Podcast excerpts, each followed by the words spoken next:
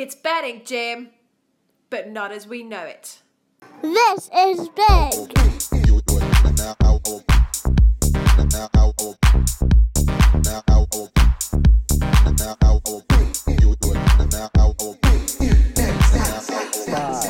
four, three, two, one, zero. All engine running. Liftoff. We have a liftoff. Hey, you! Get your damn hands off her!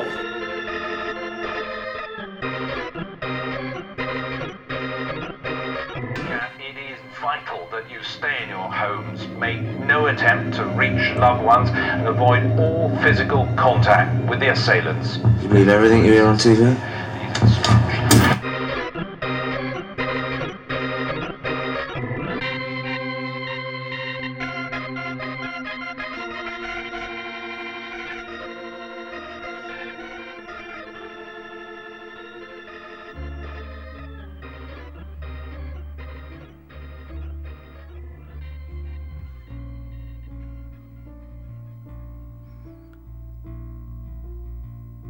Welcome to episode 155 of the Bashcast.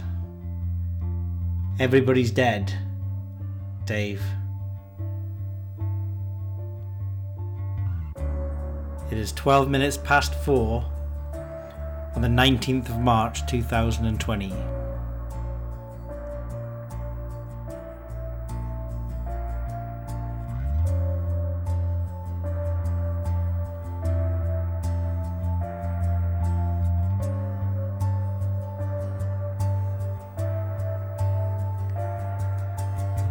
This afternoon, we asked the question if you were living in a dystopian story where all the population of the world was at risk, social isolation was enforced, everybody was to stay indoors,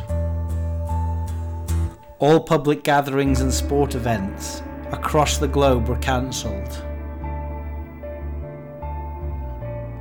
How does this define us as a people? Is there any hope anymore? How does this define you as a person? And what can any of us do about it?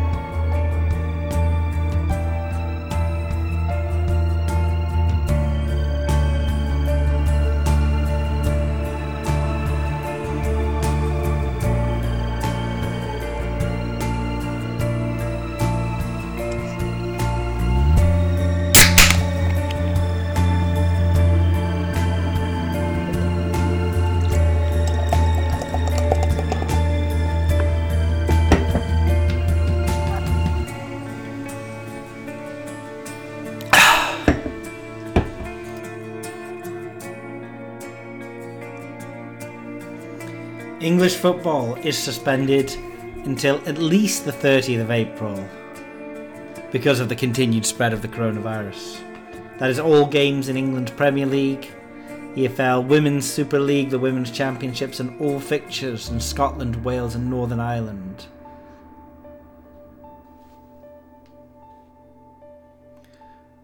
Whether the football season returns is questionable. Um, it's not going to be the 30th of April. I think we can pretty much figure that one out. It's going to be longer than the 30th of April. It's going to go into May. The season would have finished in the middle of May. Anyway, I'm in a situation where we won't have played another game and the league table is stuck on 29 games for most teams and 28 games for Sheffield United and Manchester City. That um, t- that game in hand for Sheffield United is key and important. It would take them from f- seventh to fifth if they won it. They'd be from 43 points to 46 points. Assuming Manchester City um, are disqualified from the Champions League and there are four Champions League spots next year, that would mean that Sheffield United qualified for the Champions League. So that outstanding game is important. Are they going to finish the league table and freeze it now? I mean, it would be an unfair way of finishing it, but sometimes there are no right solutions. We're just looking for the least worst solution. You've got to think that freezing it with an unfair imbalance of some teams have played teams at the top of the table and some teams have played teams at the bottom of the table is well it's better than public health risks. It's better than actually playing games. To me i don't understand exactly the risks behind finishing the season behind closed doors. But if you don't finish it behind closed doors the other two alternate all the only two alternatives are the season starts up again perhaps in August. So next season is pushed back. And we finish this season. Or we we freeze all the tables now, creating huge complications for relegation, promotion and different divisions. Let's have a look at the the championship has Leeds and West Bromwich Albion with some playoff places. Bristol City are only one place off the playoff places, uh, with Charlton, Luton, and Barnsley to go down. But Charlton are one win away from Hull City, Wigan, Middlesbrough, Huddersfield, and Stoke. You can't relegate them after 37 games of the 46 game season. You can't relegate Bournemouth, Aston Villa, and Norwich from the Premiership. It's very complicated. There are no, there are no right decisions with the football leagues. We spoke last time about the summer tournaments. The Euros 2020 are now going to be the Euros 2021. Horse racing has been cancelled across Britain. It was suspended from Wednesday until the end of April because of the coronavirus outbreak. There was some hope that racing would go on behind closed doors, although at that time the Grand National meeting at Aintree was cancelled. Tuesday's meetings this week at Wetherby and Taunton went ahead behind closed doors without spectators, but the British Horse Racing Authority said the decision will be kept under constant review. Nick Rust, the chief executive of the British Horse Racing Authority, said this is a national emergency, the like of which most of us have never seen before. We're a sport that is proud of its connection to rural communities and to local businesses, but our first duty is to the health of the public, our customers, and to racing industry participants. So we have decided to suspend racing following the government's latest advice, and this was Boris Johnson's announcement on Monday evening that public gatherings should be limited.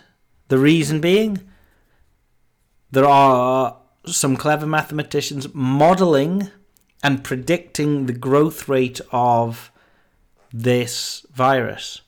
And the virus contagion rate is growing faster than had been previously modelled, and there was a worst case scenario under the previous assumed restrictions on movement, which suggested that 250,000 people would die, and the NHS would only be over capacity by eight times its capacity. And I apologise, that wasn't the worst case scenario. That was the best case scenario 250,000 deaths.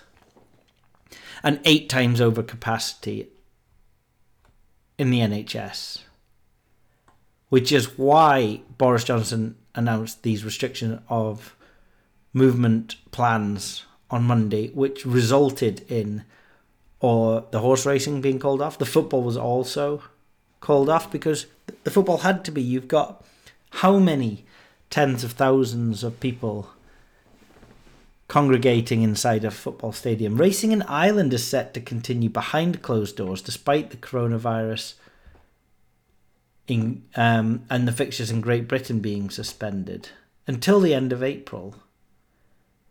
Um, there's going to be a maximum of one meeting a day to maintain employment and incomes for people working in the industry. And that was on the basis of being able to achieve and maintain health and safety advice. And look, Ireland are their own island, as the UK is its own island. We have different growth rates and different predictions to mainland Europe, where it has been awful in Spain and Italy and France where the number of cases have been growing at a different and more alarming rate than the UK. And the rate in Ireland has been slower, and they are slightly behind the curve. And uh, their decisions to continue with horse racing behind closed doors will be based on entirely different models and predictions than the UK. And at least that will give us something. I mean, imagine the efficiency of those Irish that one Irish meeting per day will be like nothing on earth because everybody who's everybody's money is back in their own bank accounts doing nothing just now, earning zero point zero percent in interest rates. Um, so just like the Turkish football that's been on this week, the those markets, the correct score markets and the secondary markets in those games, they've never seen efficiency like that on the exchanges for Turkish football and for South American football, South American League football. Because everybody's mo- money has to go somewhere. The the people that are left, the traders that are left trying to to make anything. So we've got some racing over an island the golf has been completely suspended. The players' tournament was suspended after day one. My money was on Harris English, who was in second place, shooting six under par on day one. But you've got to understand that the PGA involves so much movement of people, so much movement of spectators and industries around the PGA, not just the golfers themselves, that that decision can't have been easy, but was probably the correct one. Golf is probably going to be one hobby that is become going to become quite popular this summer as you know you're really you are self isolating and social distancing out on the golf course, and there's going to be a lot of people with not a lot to do this summer. The Masters was cancelled. The PGA Championship was cancelled, so the Masters on the 9th of April at Augusta and the PGA at TPC Harding Park in San Francisco on the 11th to 17th of May have been postponed. So that's the first two majors, and the, the players is like the fifth unofficial majors, so that's three of the five gone this year for the golf. I did manage to get a little bit of money on um, Anna Nordqvist in the Moon Valley Classic, simply because William Hill were eleven to two, and everybody else seemed to be seven to four and two to one, and that was the only thing I was basing that off. Just that, and you could bet on it in machines and shops, you get a lot of money on it. Um, Anna Nordqvist played the the Moon Valley Classic seems to be on twice in two weeks. It was the Moon Valley Classic for men two weeks ago, and she was the leader after round one, shooting sixty four. She then shot about three over par and four over par for the final two rounds. These are um, fifty four hole competitions. Um, so she finished about 28th uh, out of all of the men, and now this is the Moon Valley Classic for women, so she's like massive favourite. Actually, they've just brought up the market here. Top price on it just now, and they haven't even hit a ball yet. Is Boyle Sports at fifteen to eight. Most people are six to four. Sporting better as low as um, 2.1. Have you ever seen anyone as low as 2.1 since the Tiger days? For a golf tournament? How many runners are in that? Doesn't actually say, but I can roughly count about maybe 50 if everyone's priced up. Although it does seem that half the field are 100 to 1 and more. You got three people at the top.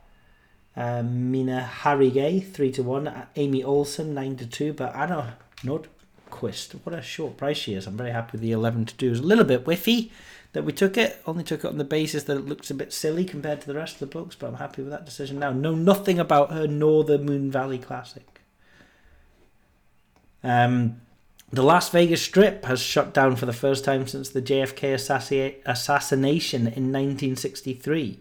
Gambling ground to a halt on Wednesday in Casino Mecca, Las Vegas.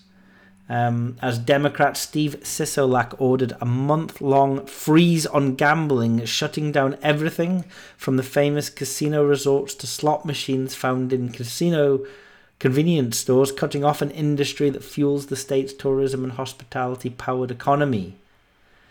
Um, it included the, mo- uh, the month long closure of non essential businesses like bars, movie theatres, and gyms at noon on Wednesday.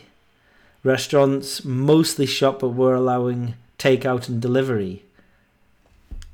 Can you believe it? Can you believe what's going on? The WSOP usually starts in um, May of the summer. It was scheduled to begin in May the 27th at the Rio Hotel and Casino in Las Vegas. As it is, it's still going ahead, which is just an unbelievable decision. Um, I mean, you look at the current global health crisis and the decisions that have been made in other sports. We even have things like snooker and horse racing can't take place behind closed doors. Yet, with the World Series of Poker, what you have is tens of thousands of people from different countries and locations around the world, all squeezed into the same building, all breathing the same recycled air conditioned air.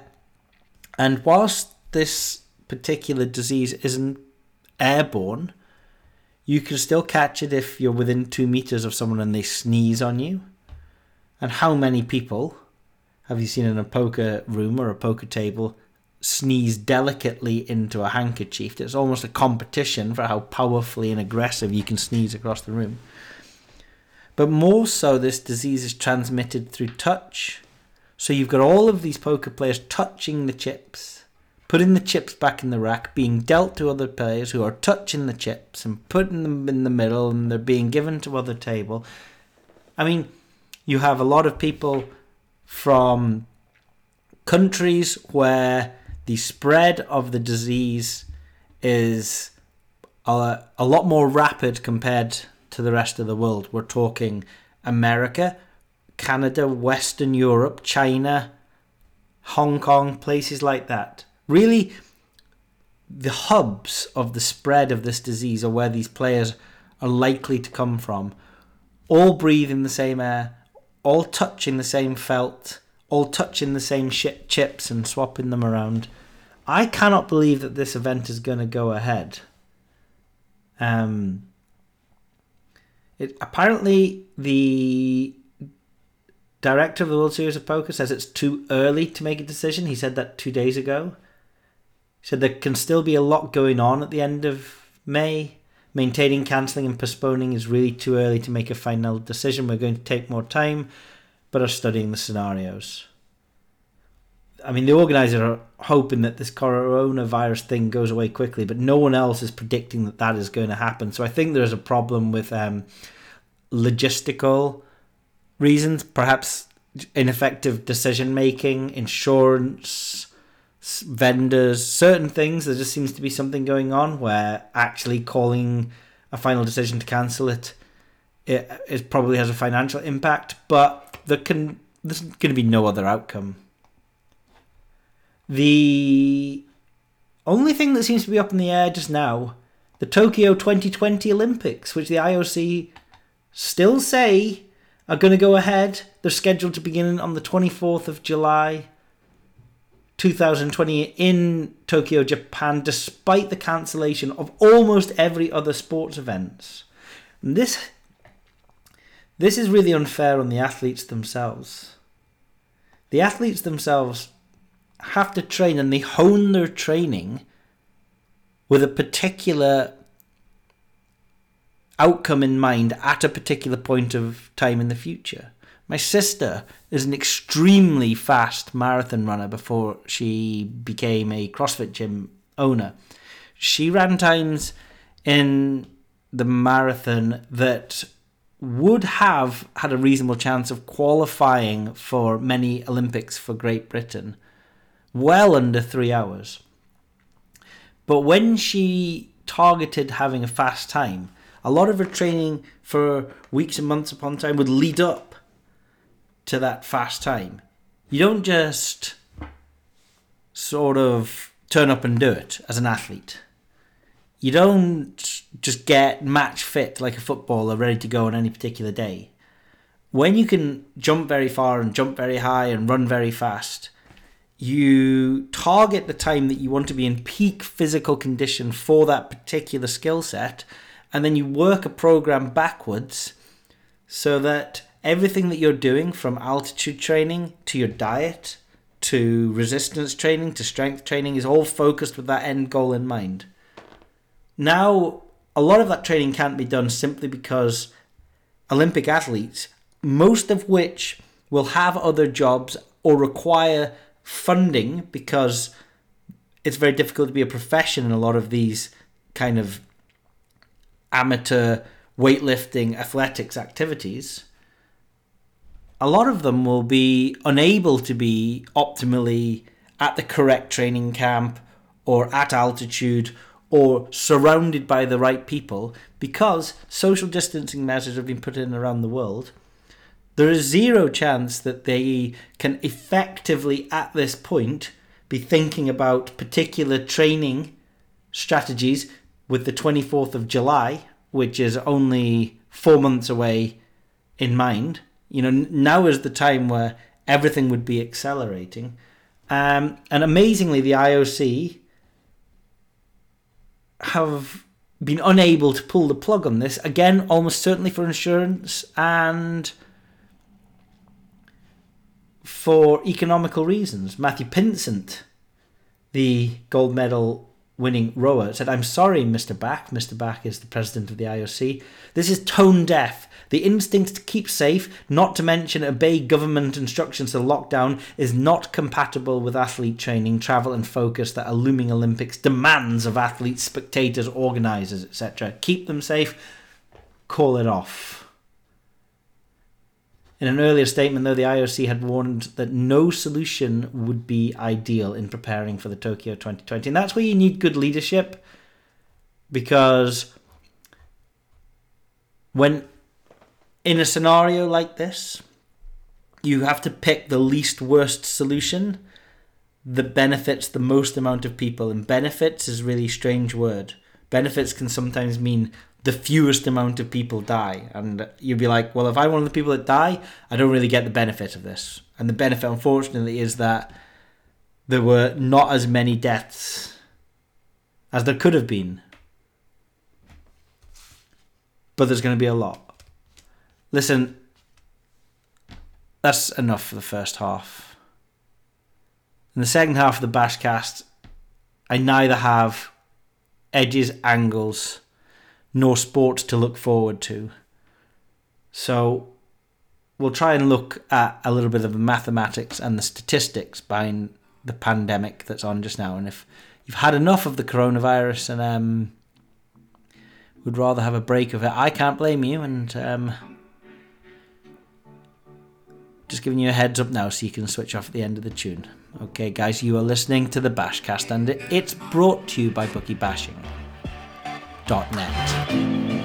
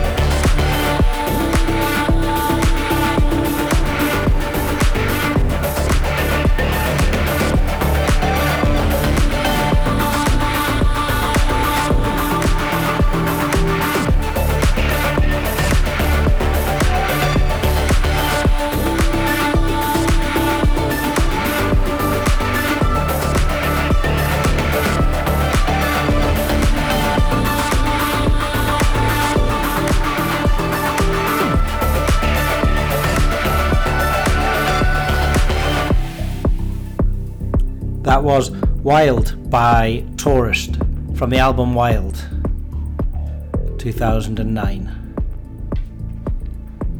In the bookie bashing news, the current coronavirus disease has been called a once in a century pandemic, but it also may be a once in a century evidence fiasco, writes Professor John Ioannidis, um, Professor of Medicine and Population Health and Statistics at Stanford University. So the suggestion here is that our collection and understanding of data and statistics could be so poor during this pandemic that we may be endangering lives at a time when everyone needs better information from disease modelers and governments to people quarantined or social distancing we lack reliable evidence on how many people have been infected with SARS-CoV-2 or who continue to become infected. Better information is needed to guide decisions and actions of monumental significance and to monitor their impact. So, this is because draconian measures have been adopted in so many countries, including Germany, France, Italy, China, the United States of America, and now the UK. If the can if the pandemic dissipates, either on its own or because of these measures, short-term extreme social distancing and lockdowns they might be bearable. How long, though, should measures like this be continued if the pandemic churns across the globe unabated? And this is the worry. We've I've stopped seeing my parents. My dad's over seventy. My mum is coming up to seventy and has diabetes. Those two are both at an extremely high risk group, and I usually take the kids and take them to go and see their grandparents on a Wednesday, but now it's just not worth the worth the risk. What if the kids are asymptomatic? I mean, small children are not getting any symptoms from this disease, but what if they're carrying it and then they carry it to my parents? I wouldn't be able to handle if I can't accept the risk of allowing that to happen. So I can distance myself socially. We're actually in self isolation just now because we shared a cottage on the weekend with a bunch of medics, and one of the medics has a fever. It doesn't mean that anyone's got coronavirus. In fact, there's a lack of testing available that my friend, the GP, she can't get a test to see if she does have coronavirus or not. So she has a fever. It could be and it could not be. We're all self isolating who are at that cottage as a, re- as a result of that. That is the governmental advice. Yet, how long are we all going to have to socially distance for? What if this pandemic is around for years? Are we all going to socially distance for years? How long am I going to go without seeing my own parents? Professor Mans goes on. Vaccines or affordable treatments take many months or even years to develop and test properly. Given such timelines, the consequences of long term lockdowns are entirely unknown. The data collected so far on how many people are infected and how the epidemic is evolving is utterly unreliable. Given the limited testing to date, some deaths and probably the vast majority of infections are being missed. We don't know if we are failing to capture infections by a factor of 3 or 300. Three months after the outbreak emerged, most countries, including the US and the UK, lack the ability to test a large number of people, and no countries have reliable data on the prevalence of the virus in a representative random sample of the general population. This evidence fiasco creates tremendous uncertainty about the risk of dying from COVID 19. Reported case fatality rates, like the official 3.4% rate from the World Health Organization, cause horror and are meaningless. Patients who have tested for SARS CoV 2 are disproportionately those with severe symptoms and bad outcomes. As most, most health systems have limited testing capacity, selection bias may even worsen in the future. The one situation where an entire closed population was tested was the Diamond Princess cruise ship and its quarantine passengers. The case fatality rate there was 1%, but this was a largely elderly population in which the death rate from COVID 19 is much higher. Projecting the Diamond Princess mortality rate onto the age structure of the US or UK populations, the death rate among people infected with COVID 19 would be 0.125%. That's an eighth of 1%. But since this estimate is based, based on extremely thin data, there were just seven deaths amongst 700 infected passengers and crew. The real death rate could stretch from five times lower, a 40th of 1%, to five times higher, over half of 1%. It is also possible that some of the passengers who were infected might die later and that tourists may have different frequencies of chronic diseases, a risk factor for worse outcomes with SARS CoV 2 infection than the general population. Adding these extra sources of uncertainty, reasonable estimates for the case fatality ratio in the general population vary from 0.05% to 1%. That is a huge range and it markedly affects how severe the pandemic is and what should be done. A population wide case fatality rate of 0.05% is lower than seasonal influenza. If that is the true rate, locking down the world with potentially tremendous social and financial consequences may be totally irrational. It's like an elephant being attacked by a house cat. Frustrated and trying to avoid the cat, the elephant accidentally jumps off a cliff and dies. Could the COVID 19 case fatality rate be that low? No, some say, pointing to the high rate in elderly people. However, even some so called mild or common cold type coronaviruses that have been known for decades can have case fatality rates as high as 8% when they affect elderly people in nursing homes. In fact, such mild coronaviruses infect tens of millions of people every year and account for 3 to 11% of those hospitalized in the US with lower respiratory infections each winter. These mild coronaviruses may be implicated in several thousands of deaths every year worldwide, though the vast majority of them are not documented with precise testing.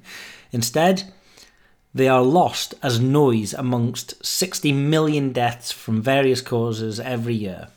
Although successful surveillance systems have long existed for influenza, the disease is confirmed by a laboratory in a tiny minority of cases. In the US, for example, so far this season, 1,073,976 specimens have been tested, and 222,552 have tested positive for influenza. That's 20.7%.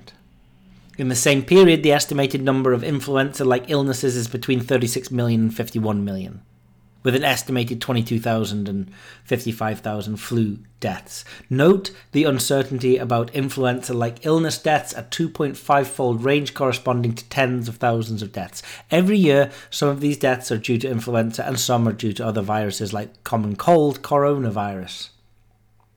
In an autopsy series that tested for respiratory viruses and specimens from 57 elderly people who died during 2016 to 2017 influenza season, influenza viruses were te- detected in 18% of the specimens, while any kind of respiratory virus was found in 47%. In some people who die from viral respiratory pathogens, more than one virus is found upon autopsy, and bacteria are often superimposed. A positive test for coronavirus does not necessarily mean that the virus is primarily responsible for a patient's demise. So, if we assume that the case fatality rate amongst individuals infected by SARS CoV 2 is 0.3% of the general population, that's a mid range guess from the Diamond Princess analysis, and that 1% of the US population gets infected, that's about 3.3 million people and 10,000 deaths. It sounds like a large number, but it's buried within the noise of estimated deaths from influenza like illnesses. If we had not known about a new virus out there and had not checked individuals with PCR de- tests, the number of total deaths due to influenza like illnesses would not seem unusual this year.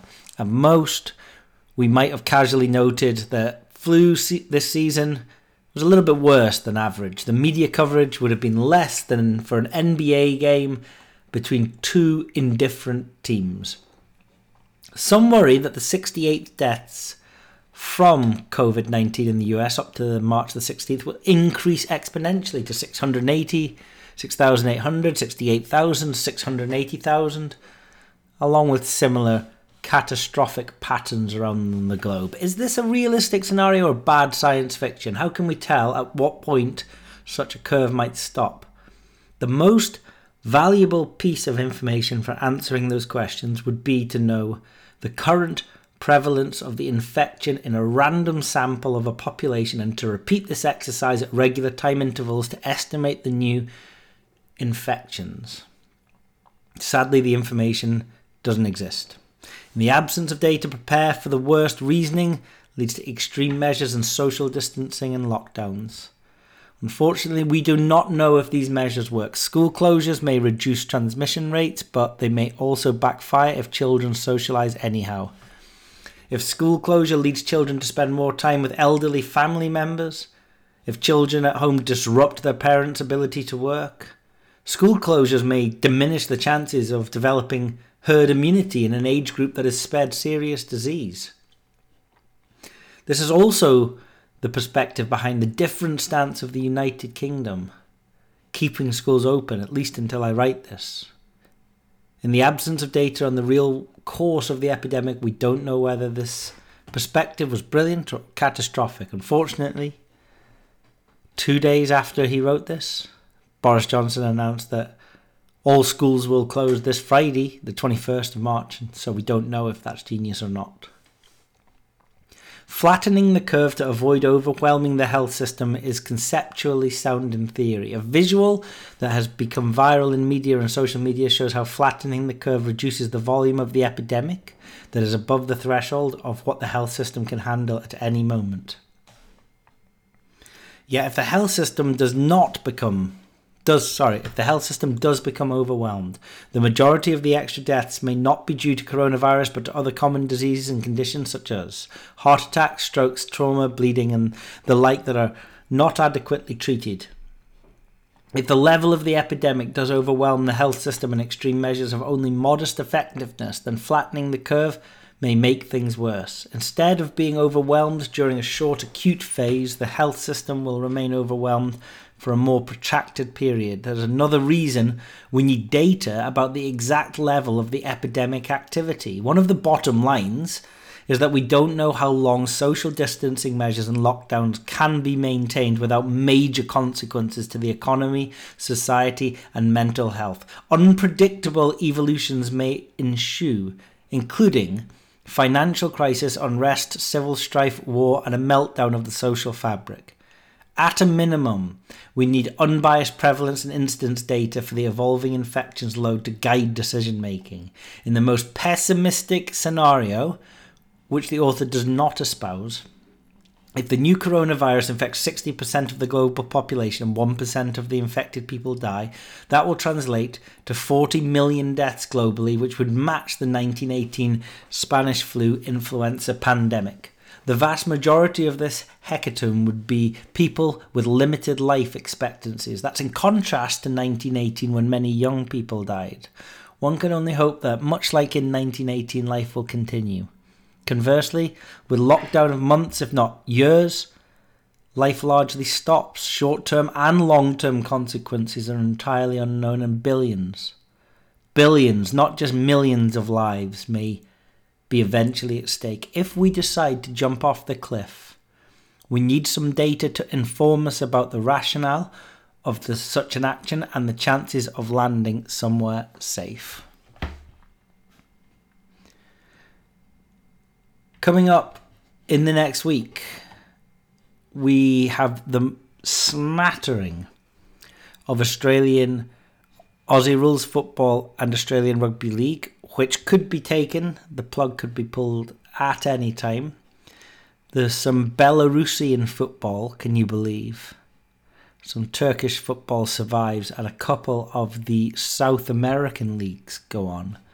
And as discussed earlier, there will be one meeting a day behind closed doors in Ireland. At Bookie Bashing HQ, we have a decision to make. It would be extremely obvious to close down operation at this moment in time. The PGA and the golf tracker is paused, early payout tracker is paused. But we made a decision that we will continue until we can no longer provide £2.23 worth of EV per day. That figure is very much a representative figure. I think we'll kind of figure it out. If we've come to zero, if we're not putting anything up and we know it, then a decision will need to be made about freezing the site. Um, but there's some quiet optimism that we would be able to maintain a minimum level of standard that is obviously significantly lower, way lower than we ever imagined we would have. I mean, the whole concept, the idea of bookie bashing was that it was a suite of tools. If you didn't like this idea, go and do this idea. Have a look at this idea or try this idea. Go and look over there or go and look over here or go and look over there or go and look at the shops or go and look at the football, go and look at the racing, go and look at the golf. You know? The idea was that it was a suite of information, never just a small sideline or small amount of value that focused in one particular area. But these are extreme measures and extreme times just now, and so the decision has been made that whilst we can provide a small amount of value, we will keep things ticking over until we can come to a more intelligent decision about where the future is going to go, when the sport is going to come back, and all of that. Just now, it is very early doors. Too early to make a rash decision. So we're going to play it by ear.